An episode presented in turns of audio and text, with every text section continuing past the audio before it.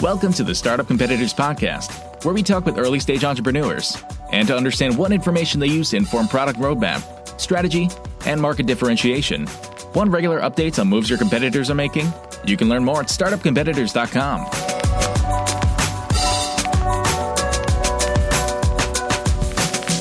Hey there. Today we're chatting with Stephen Plappert, who's one of the co founders and CEO of Forecaster. Forecaster helps you effortlessly manage and forecast your finances so you can better run your business. We talk a little bit about their very recent launch, traction that they had well before they launched, cashing 87 checks before their product even went live. It's a great little vignette. Uh, we talk about their interesting business model where they do white glove onboarding. We talk about how they're going to scale that. We talk a lot about finances in an early stage company and how to think about finances. We talk about the competitive landscape for Forecaster, how they track it, what they think about competition. We talk a little bit about product roadmap. And uh, we talk a little bit about accelerator incubator experience with Techstars and how they're thinking about sales and a whole bunch of other stuff. It's great great episode. We packed a lot into 30 minutes. Really enjoyed this conversation. Stephen and the team at Forecaster have already agreed to do a round two where we're going to dive deeper into the product and maybe see what that onboarding experience is all about. Uh, really excited for this one. Hope you enjoy it. Find the Forecaster folks online and tell them thank you for coming on the podcast and thank you so much for listening. This episode is brought to you by Full Stack PEO. Most founders start companies because they figured out a better way to solve a problem or serve a need, not because they love tracking payroll, filling out compliance forms, and explaining employee benefits packages. And yet, all that stuff still has to be done. That's why there's Full Stack PEO. Full Stack PEO specializes in turnkey HR for emerging companies, not just those core services, but advice and expertise that help founders maximize employee potential Curious? Find out more at fullstackpeo.com. Hey, welcome to the podcast. Today we're chatting with Stephen Plappert, who's the founder and CEO of Forecaster. Stephen, welcome. Hey, Mike. Grateful to be here.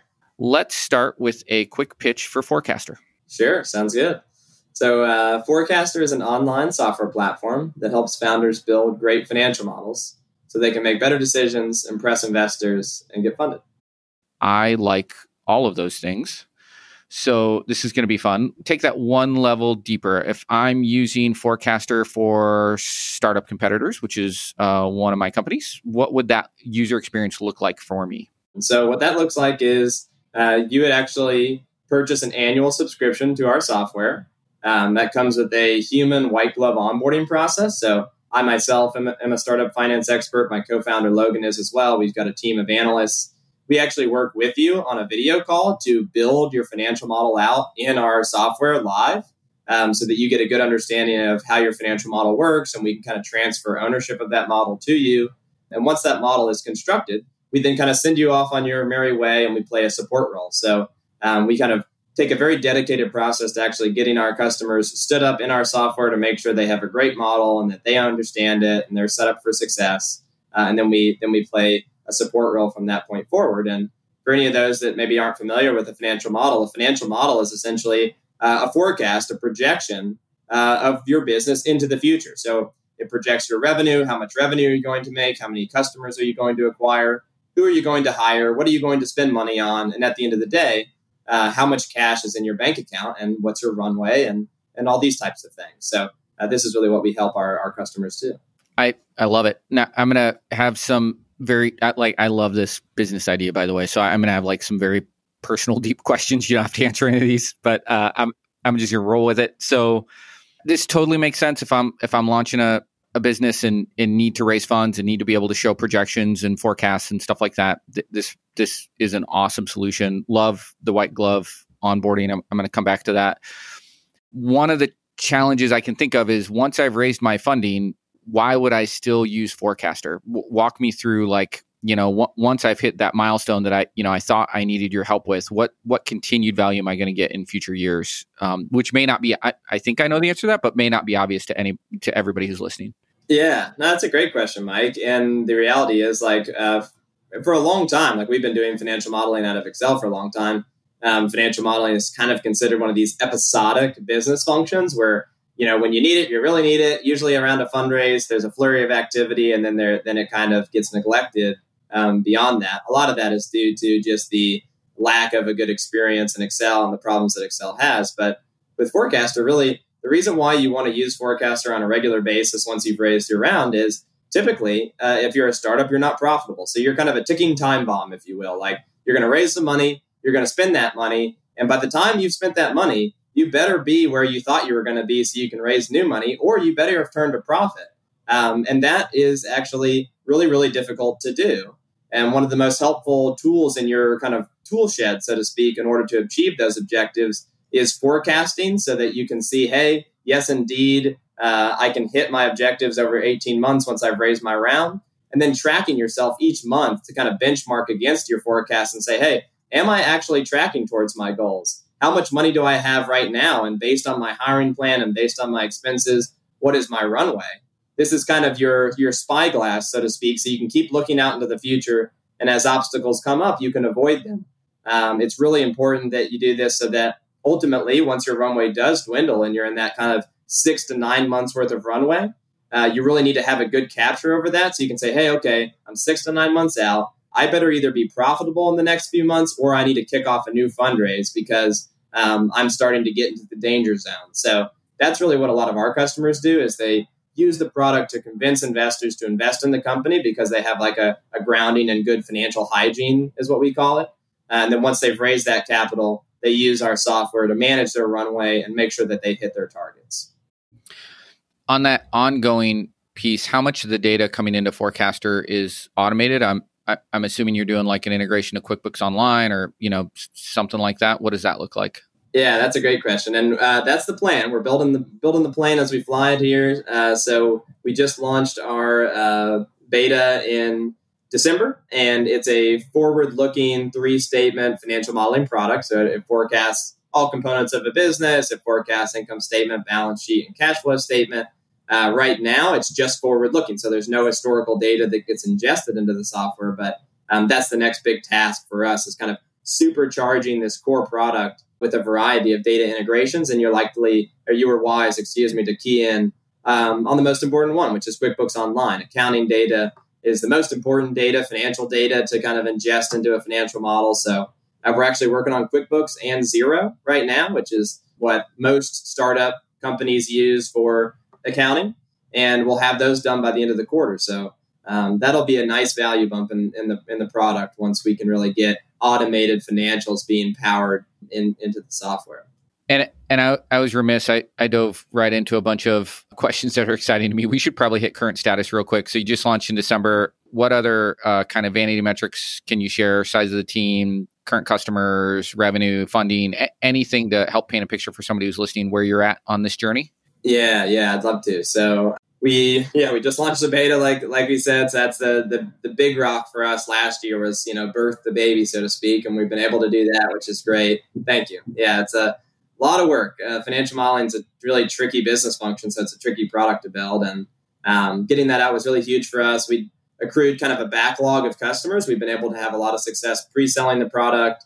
Um, so we actually have 87 customers as of this moment in time um, and launching the product in December allowed us to onboard uh, the vast majority of them, um, which was uh, super cool. All right, stop. How, how, many of those were like queued up before you launched? Like you guys were hustling to build that list of customers who were going to come on board the second you launched versus you launched and, and got organically? Yeah, so all, everybody was queued up. So basically, all right, good for you. We essentially started selling in July because we were getting a lot of demand for people needing financial models, but we weren't able to service that. And for a while, we were like, well, we'll, we'll get the product, we'll get the product, we'll get the product. And then we started saying, you know, look, like, why don't we pre sell an annual subscription to the product? We've got these Google Sheets templates that we use to kind of like, you know, build out the product. And this is where Logan and I, this is our bread and butter for years, was building uh, my co-founder Logan Burchett and I were building Excel-based financial models for companies for a long time. So we said, look, well, we'll, we'll we know this isn't what you want, but we'll give, we can give you a spreadsheet model now, kind of hold you over, and then import it into the software once we launch. And people were buying that like hotcakes. So we just started selling it and selling a lot of companies that way. And then now that we've launched the product, we've been able to then take all those financial models and ingest them into the software um, not in an automated fashion, very much in a uh, Wizard of Oz like fashion. But we were able to kind of onboard everybody, which was which was super exciting. And now we're actually getting really good product feedback on on the beta and, and kind of hunting in the uh, for product market fit. But um, yeah, it's a really, big time for us, and just good to get it done by the end of the year. It was our goal all year, so we're super grateful to have launched the product. Um, we're grateful to have 87 customers. We're at about seven and a half k on the MRR front. Um, we're at nine full time employees, so we've got uh, four co-founders of the business. Logan and I on the business side, Jonathan Frazier and Stephen Ams on the tech side. Uh, and then we're grateful to have three full time developers underneath them and two full time startup financial analysts underneath Logan and I. Uh, and we've raised 950000 in capital to date. We raised a $750,000 pre seed round in January of 2020. Um, and then we were actually outgrowing ourselves, so we needed to accelerate the hire of these analysts. And we were able to get another 200,000, mostly from current investors, but some new investors as well. Yeah, so that that's uh that's where we are uh, right now just want to put a finer point on this because you you like blew through it like it was no big deal, uh, and I think it's like a super big deal. I just want to be clear: you cashed eighty-seven checks before you even launched the product. Yes, yes, and all annual subscriptions, uh, a awesome. thousand, five hundred to a thousand dollars a piece. We we sell our product for a thousand dollars a year, but we offer fifty percent off to our local Louisville, Kentucky companies just to to be uh, you know to be a good friend to our home market and uh, we also offer a 50% discount to any Techstars company. So, right on. That's awesome. All right. Couple more high level questions. Does Forecaster support all sorts of different business models? Are you just focused on, you know, certain types of companies like SaaS companies or something like that? Talk to me a little bit about that. Yeah, that's a great question. So uh, we do support all business models for the most part. Uh, we have a lot of SaaS companies that use the software, e-commerce companies, we have marketplace business models, transactional business models, so things like Stripe and things like that. Uh, we have services companies, uh, enterprise SaaS companies. Uh, we have a hemp production company. We have a yoga studio. We have a bar. We have a body scanning company. Um, so yes, I mean the, the platform is very flexible, can handle pretty much any business model, and that's a part of our secret sauce. Is essentially, you know, we have a system of metrics that calculate revenue and other components of a business um, we have this software where we can actually build custom structures and then save them as templates. So that's really credited to our CTO, Jonathan Frazier. You know, he, he really helped us build a flexible system like that that can handle lots of different businesses. So I think it's really allowed. That's a big part of the reason why we're able to handle so many companies and, and acquire so many customers is just that we don't have to turn people away just because they're an e-commerce company or just because they're a marketplace company. Um, unless they're like a really special snowflake, uh, we can pretty much handle them. And talk to me a little bit about how you scale white glove that white glove onboarding because that sounds amazing. Like if i'm signing up and i'm getting one on one time with you or, or your co-founder like I, I might be in just for that for a thousand bucks. But what does that look like when you're signing up you know five new customers a day? Really i mean so Carta wasn't the first company to blaze this trail but they they've really proven this out that you know they have you know for anyone who isn't familiar with Carta Carta is cap table management software. They followed a very similar playbook to us, kind of taking an Excel based business function, moving it online. You know, they're well over a billion dollars from, from an enterprise value standpoint uh, now, and and they still have a human level onboarding. So they've kind of blazed the trail for for uh, scaling this type of model. But as you, it might be uh, you know obvious to uh, you know to, to for me to say this, but basically we use our financial model to understand whether or not we can scale this. So we put assumptions into our financial model about how long does it take to onboard a company? How much do we pay our analysts that do this onboarding? And that and and how long they spend, how much time they spend, and how much we pay them, you know, generates essentially a cost. There's a very real cost to how much it takes to onboard a client. Right now, that's about two hundred and fifty dollars for us. Uh, and we make $1,000 off the annual subscription. So we actually have what's in, in, in, my business, in the SaaS world, considered an instantaneous payback period. Uh, we immediately recoup our customer acquisition cost upon acquiring a new customer, and that is a very scalable scalable model, of course. So as long as we don't see a really large increase in the amount of time that it takes to onboard a client, um, we'll be able to scale it well from a monetary perspective. The difficulty in scaling it is really that it takes a lot of people. Uh, even though it's it's uh, it's economically feasible, it still requires you to hire a lot of people, train a lot of people, all that kind of stuff and that can be challenging. That's you know people are one of the most challenging pieces of business. So that'll be something that that we'll have to really get good at is kind of creating a good system for onboarding and, and optimizing uh, a workforce around onboarding our customers. So, can I offer one quick challenge to that or, or maybe a clarifying question? Please. So, when I, I think of Carta, I think an analyst job is to read a bunch of very cryptic legal documents, purchase agreements, convertible notes, whatever, find the critical seven pieces of information and and extract those and drop them into basically an online Excel spreadsheet, right? That that feels very quickly trainable. I, I feel like I could probably sit down any sort of kind of reasonably smart individual, walk them through the seven different types of documents they could see, what are the key things to look for, and you know, some have some process for them to escalate if they don't feel like they're seeing what they need. What you're doing though, man, I feel like f- finance at that level of building a financial forecast is half art, half science. And so like it's almost like that in that, you know, when I think of sitting down with you to build my financial pro forma for a, a startup competitors, a, a little bit of that is you know what i'm getting with you is a little bit of a, a high level outsourced cfo for that moment in time right? How do you like that to me particularly across the 19 different business models you might be able to support on this platform how do you train that? That feels much much harder from an analyst perspective. Yes, uh, you're a very wise man, Mike. You're you're you're wise to key in on that, and you're totally right. Like uh, financial modeling is complicated. It's it's part art, it's part science. Like it's really a difficult thing to do, and it's one of the reasons why there's such a big opportunity. It's one of the reasons why most most entrepreneurs are really bad at it because it's really technical. It's really hard, and so. Uh, I do think you're wise to key in on that. I do think that scaling our analyst team will be more difficult than scaling Carta's analyst team because it's a little less transactional. It's a little bit more. There's a little bit more thought that has to go into constructing a financial model, but um, that's where our product comes in. So our product makes it very, very easy to build financial models at the component level, or we call it at the modular level. So you're not actually having to build everything, any individual formula from scratch. You're essentially taking building blocks, which are known components of a business. So let's say a customer acquisition funnel, like a paid ads funnel or a conferences funnel or an email marketing funnel. These are already packaged up. They're already constructed. They're already calculating, you know, values.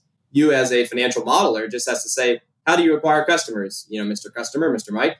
Uh, oh, you acquire through paid ads, email marketing, and conferences. Boom, boom, boom. You know, you add those three to the financial model. And then how do you monetize your customers? Oh, you use SaaS and transactional. Well, we're going to choose the SaaS revenue stream and choose the transactional revenue stream. And all the math is actually done for you in the software. Um, you just have to choose the right components. So once, as we kind of scale the product and, and improve the product, um, I think it'll be actually quite easy for our analysts to build out these financial models. And eventually, what we really want to get to is the point where uh, we could offer a self-serve solution. We really like the human onboarding. We think it's strategic, but at the end of the day, if you really just feel confident and wanted to onboard yourself, we envision a TurboTax like scenario where you're answering a series of onboarding questions in a logic tree, uh, and the model and the platform is actually constructing some of this model for you, presenting it to you, walking you through it, um, and kind of empowering you to take it from there. So, a lot of work to, to still left to be done to get to bring that to fruition, but that's the game plan. all right i i would be this occurred to me while you were talking and i would be remiss if i didn't ask it you're 100% allowed to say no uh, and i'm happy to pay for it any chance you'd be willing to do a part two at some time where you and i uh, use forecaster to build like we just record the onboarding session where we build the financial model for uh, startup competitors I would love to do that, Mike. That would bring me a lot of joy, man. I all right we're, we're doing that i think i think that conversation of you and me going back and forth around like you know what's this number why this i, I think there could be a lot of value in that for a first time founder just to listen to that whole conversation Yeah, very cool. All right we're doing that i'll follow up and uh, we schedule time to do that down the road that that, that would be a, a ton of fun Stephen, what is uh, your favorite piece of swag at Forecaster? Uh, flat bill hat. Really? Nobody said that one before. All right. It is. And it, is that for, uh, is that just like for you as one of the co founders? Is that all the employees have access to that? Do you do that for customers? Talk to me about how you think about swag inside the company. Yeah, great question. Um, we want to provide a lot of swag to a lot of people. We haven't really done it yet. Um, so right now we just have some T-shirts and some flat bills, and it's really just a founder thing. But we give them to employees as well. We actually think about swag though pretty deeply in the sense that we actually want to do direct mail. So like we'd like to get into a situation where because we do annual subs, we can afford to do like a twenty-five dollar, fifty dollar like new customer welcome package. And we'd like to actually send them a direct mailer. We'd actually like to send them like a package with maybe like a coffee mug, a cool coaster, a hat, something like that. just something to kind of separate ourselves and kind of humanize the relationship just because like SaaS can be so transactional. And I actually think little things like that that don't cost you a ton of money can actually drive a lot of virality and referrals and loyalty. So we think about using swag in that way. And mostly I'm trying to figure out though, like, what do people actually want? What's actually useful? Because one of the things, the really annoying things is like when you receive a bunch of swag and it's just like a kind of a shitty t-shirt or like some stuff that you don't even want to use. And then it's just like, now you have this stuff and you don't want to throw it away maybe because you're environmentally conscious or whatever and you got to figure out how to deal with it so we don't want to create that environment but uh, otherwise uh, we'd like to send people bunches of swag. I i love it. So so two quick thoughts on that and and these do tie directly uh, to fuel merchandise group who's our sponsor so we've done uh, both of we've done that where in one of our companies where we've had people sign up and, and then we send them uh, you know direct mail just kind of welcoming them to kind of you know the product family and and stuff like that. It, it's a you're you're absolutely right. Very much humanizes it makes it a, a great experience. We drop a handwritten note in there. Yeah. And the other thing we've used it for is on the business development side where when you think of a drip campaign of like email, DIN connection request, like, you know, as you're trying to penetrate into a potential new account, which in, in your case could, could easily be one of the accelerators, incubators, right? So something who's going to, you know, a relationship that could have, you know, far reaching implications we've also found that including swag boxes in that process where you know that you know it's it's also a way to introduce them where it's a it's just like physical thing that's on their desk or you know the hat or something like that where you know again with a handwritten note they're, they're much more likely to follow up to that linkedin request or, or email. We've, we've seen that with some of the campaigns we've run with fuel as well. Hmm. yeah it's really All interesting. Right. thanks for that. Yeah uh, if you need swag or if you want to run one of those awesome uh, unboxing campaigns, uh, reach out to the folks at Fuel Merchandise Group. You can find them at fuelmerchandise.com. Mention startup competitors, get 10% off your first order. Cool. Yeah, I will. I will take a look at that because that is something that we want to do, especially like. Uh, I think once we close this round, we're going to get a lot more specific about like how we're driving sales and stuff like that. So I think, and we'll have more more cash to play with. So yeah, fuelmerchandise.com. Okay, cool. Perfect. Awesome uh, switching gears, sorry, that was a lot on the product. When you think of competitors in the space of financial modeling, who or what comes to mind, and how do you think about differentiating from that competition? Yeah, that's a great question as well. And as a CEO and as a CEO who's fundraising right now, that's a big thing that I'm thinking about is differentiation and what's the competitive landscape. So, you know, right now it's what's considered a blue ocean market in the sense that um, really, no startup competitor, no like online software competitor is really established in the market. Everybody's using spreadsheets. So we have 87 customers. All of them were using spreadsheets before adopting our, our solution. We've done a few hundred uh, customer discovery interviews with our target segment. All of them are using spreadsheets as well. But there is a lot of startup competition. I mean, I think uh, for a lot of people, this is kind of a no brainer idea. It, it, usually, the first question I get is, Really? That doesn't exist already? Like, what, what's the deal with that? And so there's a lot of other folks that are going after this idea as well. I've identified really a few dozen companies that are out there. Some of them have uh, kind of fizzled out. Some of them are just not really that credible, I would say, as like a as a like a really big player. But there's about nine companies that I consider solid competition. These are good founders with either uh, founding expertise or or good chops, at least as far as you can establish, you know, from a public LinkedIn profile. Um, they're all more or less at our stage, but it's going to be a dogfight to some extent. And I think it's a big space and there's going to be plenty of winners. And I don't mind throwing out some some names. Like I think the one that impresses me the most is a company called Mosaic. Uh, their website is mosaic.tech. Uh, they've raised a Series A. They're from San Diego. And the founders have good startup finance expertise.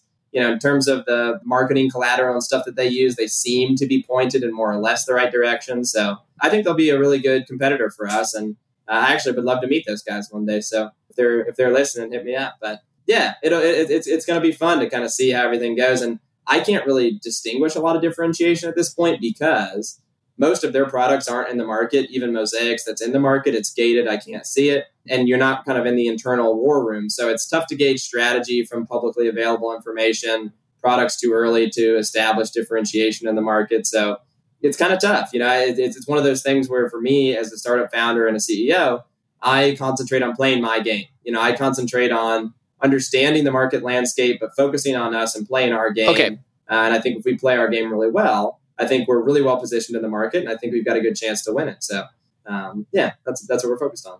So that's a a great layout of the overall landscape that you're you're playing in. T- talk to me a little bit about your process, if any, uh, and you're allowed to say you don't have one uh, for how you track that. Like, how do you stay on top of? Well, one, maybe how did you? You know, you're you're a founder, you're raising money, you're you know you're trying to find the right wedge into the market, so you're you're probably constantly doing some research on competitors.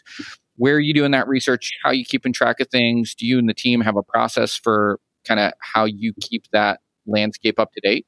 Yeah, we do. Um, so you know, uh, we're we're kind of spreadsheet nerds. I mean, that's how we built this business, and uh, so we've got a lot of spreadsheets for for lots of stuff that you know any, anything other guys, than our spreadsheets. Yeah, right. um, so we do. We we keep our uh, competitors in a spreadsheet. We actually have the great fortune of a PitchBook subscription, so we know a lot about our competitors that isn't public, um, and we we we keep that information close to chest. It's good to know.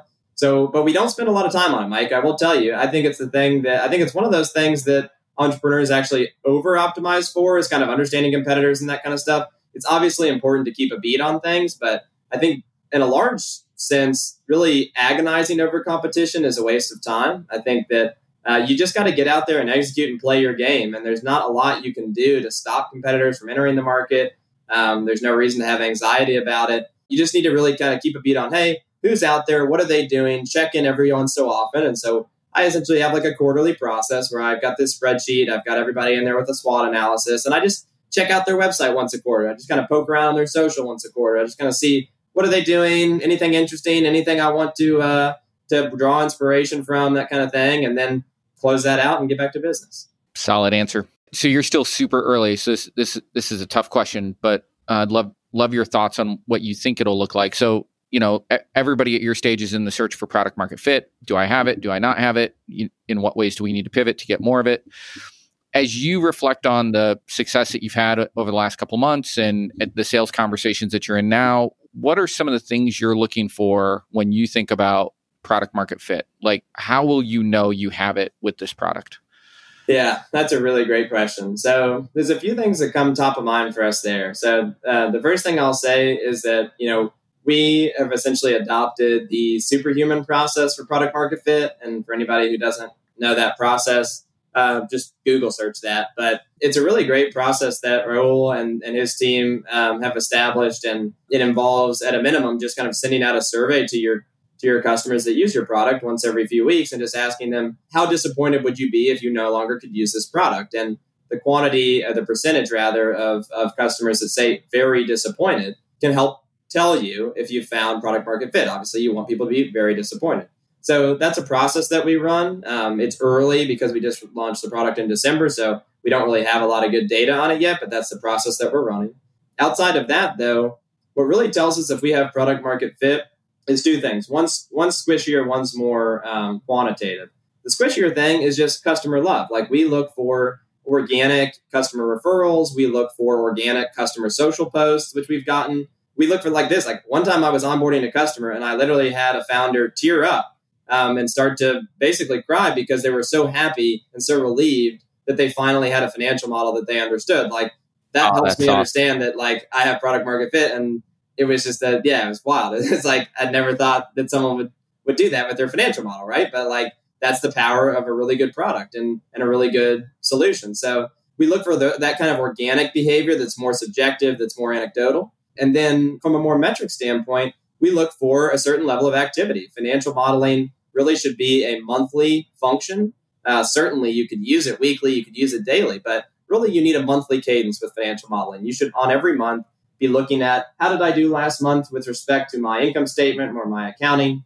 What did I say I was going to do in my forecast? And what does that variance tell me about the future and how I should update my model to be more accurate? So we really look for a monthly cadence when it comes to financial modeling. And there's some other metrics that kind of back that up in terms of uh, how many edits were made on a month or how many investors the product was shared with. But that's more or less, you know, the, the process that we uh, execute to, to try to make sure that our product is pointed in the right direction. You said something there at the end that kind of triggered something for me. How much of the use of Forecaster once I've got a model set up and and and running is more on that financial discipline side, which uh, which is where I think you opened it. And then as a parting comment, you know, you said shared with investors. How, much of what you're seeing is is people actually exercising the financial discipline and asking questions of the model versus just keeping things up to date so that their monthly emails, quarterly emails to investors are easier?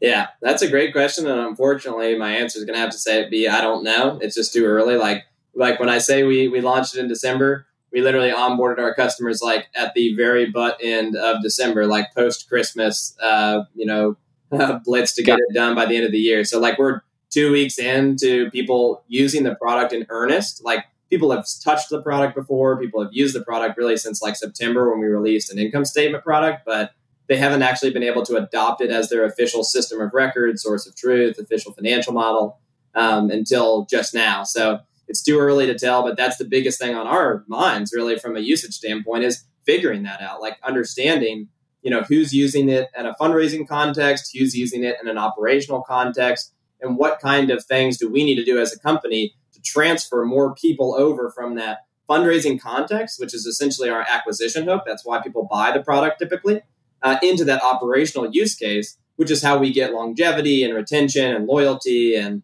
um, and drive value. I mean, that's that's that's the value of financial model is using it operationally, and we we want to provide value as a company, right? That that's that's why you build a company. So um, yeah, it's something that we're super focused on, but it, it's too early to tell.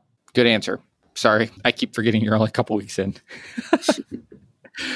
All right, D- talk to me a little bit about product roadmap. Not not maybe in the in the short term, but but you know, talk to me maybe three years from now. What does Forecastr look like? our vision for the product is to drive more transparency into the financial health of private companies. So everything that we do um, needs to align with that vision. So anything that we build in Forecastr is built with that in mind. Does this drive more transparency into financial health?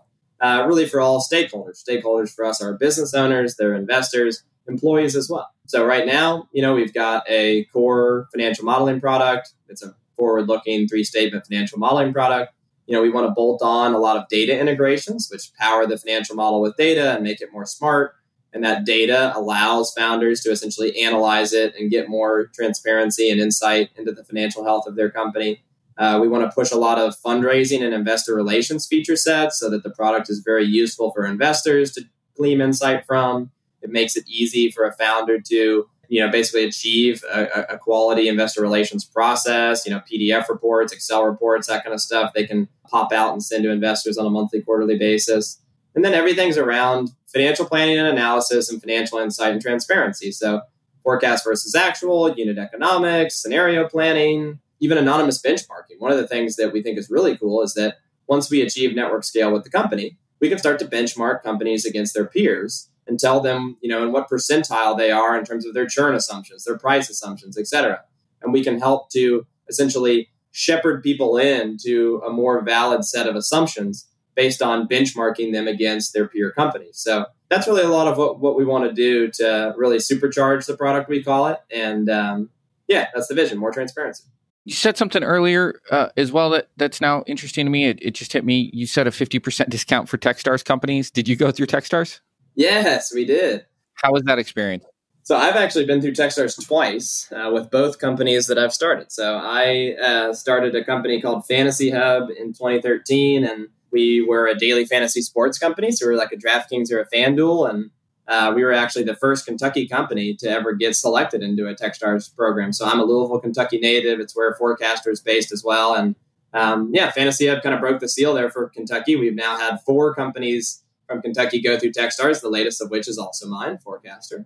But that's, you know, really cool. I like Techstars a lot. They taught me a tremendous amount the first time around in Austin, um, so much so, and I liked it so much so that I really wanted to do it again. It's like Techstars is super fun. It's just a great group of people. You're surrounded with a great group of mentors. Everybody is just fun and eclectic and smart, and it's just a it's just a ton of fun. And for this company specifically, it's also an incredibly strategic relationship for us. Techstars births 500 companies a year, and all those companies need financial models. Techstars has baked financial modeling into their core curriculum. So it's a perfect environment for us to get in, add value to Techstars, um, and really participate with a lot of these Techstars programs and acquire a lot of top tier startups. You know, I mean, Techstars takes less than 1% of the startups that apply. So by definition, um, they're kind of skimming off the top.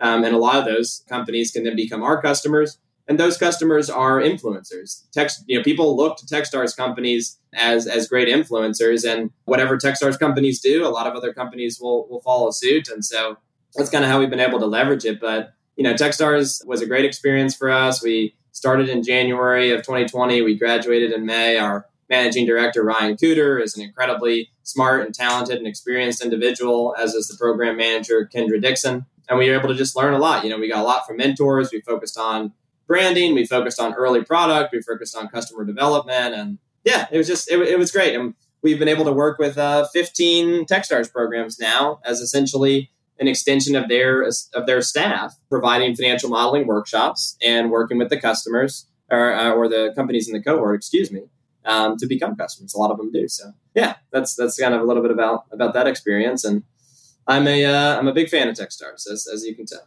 So interestingly enough, if if there are, because I think there are other folks listening to this who run other kind of incubator accelerator programs, and they wanted to partner with Forecastr, is that an option? Absolutely. Yep. That is uh, not only is that an option, that is a huge, huge focus for us. Like strategic networks is a big thing that we're focusing on, and we want to get in there and add value. So if you run an incubator, if you run an accelerator, even if you're at a VC, uh, we would love to drive value for the companies that go through your programs. We'd love to offer financial modeling workshops. Um, we do it really well. We've done it a lot. Uh, and we'd love to offer discounted use or discounted prices to our product as well. So, Stephen at forecastr.co is my sell early, sell often. That's right. All right. Uh, and that that's actually probably a good segue. We're getting close to time, and, and I'm already going to definitely have you back for round two real quick, so Stephen at forecastr.co uh, website, I'm assuming is forecastr.co. Spell forecastr just in case. Yes, good call. Uh, F O R E C A S T. So forecast, just the way that it's spelled, like a weather forecast. R with just an R at the end of it. Think Flickr, you know, uh, that kind of the misspelling. Uh, dot co, C-O. And my name is Stephen with a V, by the way any place else people should be looking for you, trying to find you, um, other like, social media, anything like that you want to call out or, or no? Yeah, I'd say uh, we're really active on LinkedIn. My co founder does a lot of video content, which is really helpful, I think, for early stage founders. He talks a lot about all sorts of startup finance topics, you know, whether or not you should use paid ads, how to manage runway, how to raise capital, that type of stuff. And he posts that all um, both on his personal LinkedIn, Logan Burchett, B U R C H E T T, as well as our forecastr. So I think you can just look at at forecastr or uh, linkedin.com slash forecastr and um, get to our, our LinkedIn page. We do a lot there as well. Perfect. Stephen, thank you so much for taking the time, man. Mike, I really appreciate it, man. This was a ton of fun, and you do a great job with running these. So I appreciate the opportunity. Startup Competitors provides monthly handcrafted email updates on your top competitors. Keep up to date on new hires, marketing activities, events, awards, new product launches, pricing changes, funding, and a bunch more.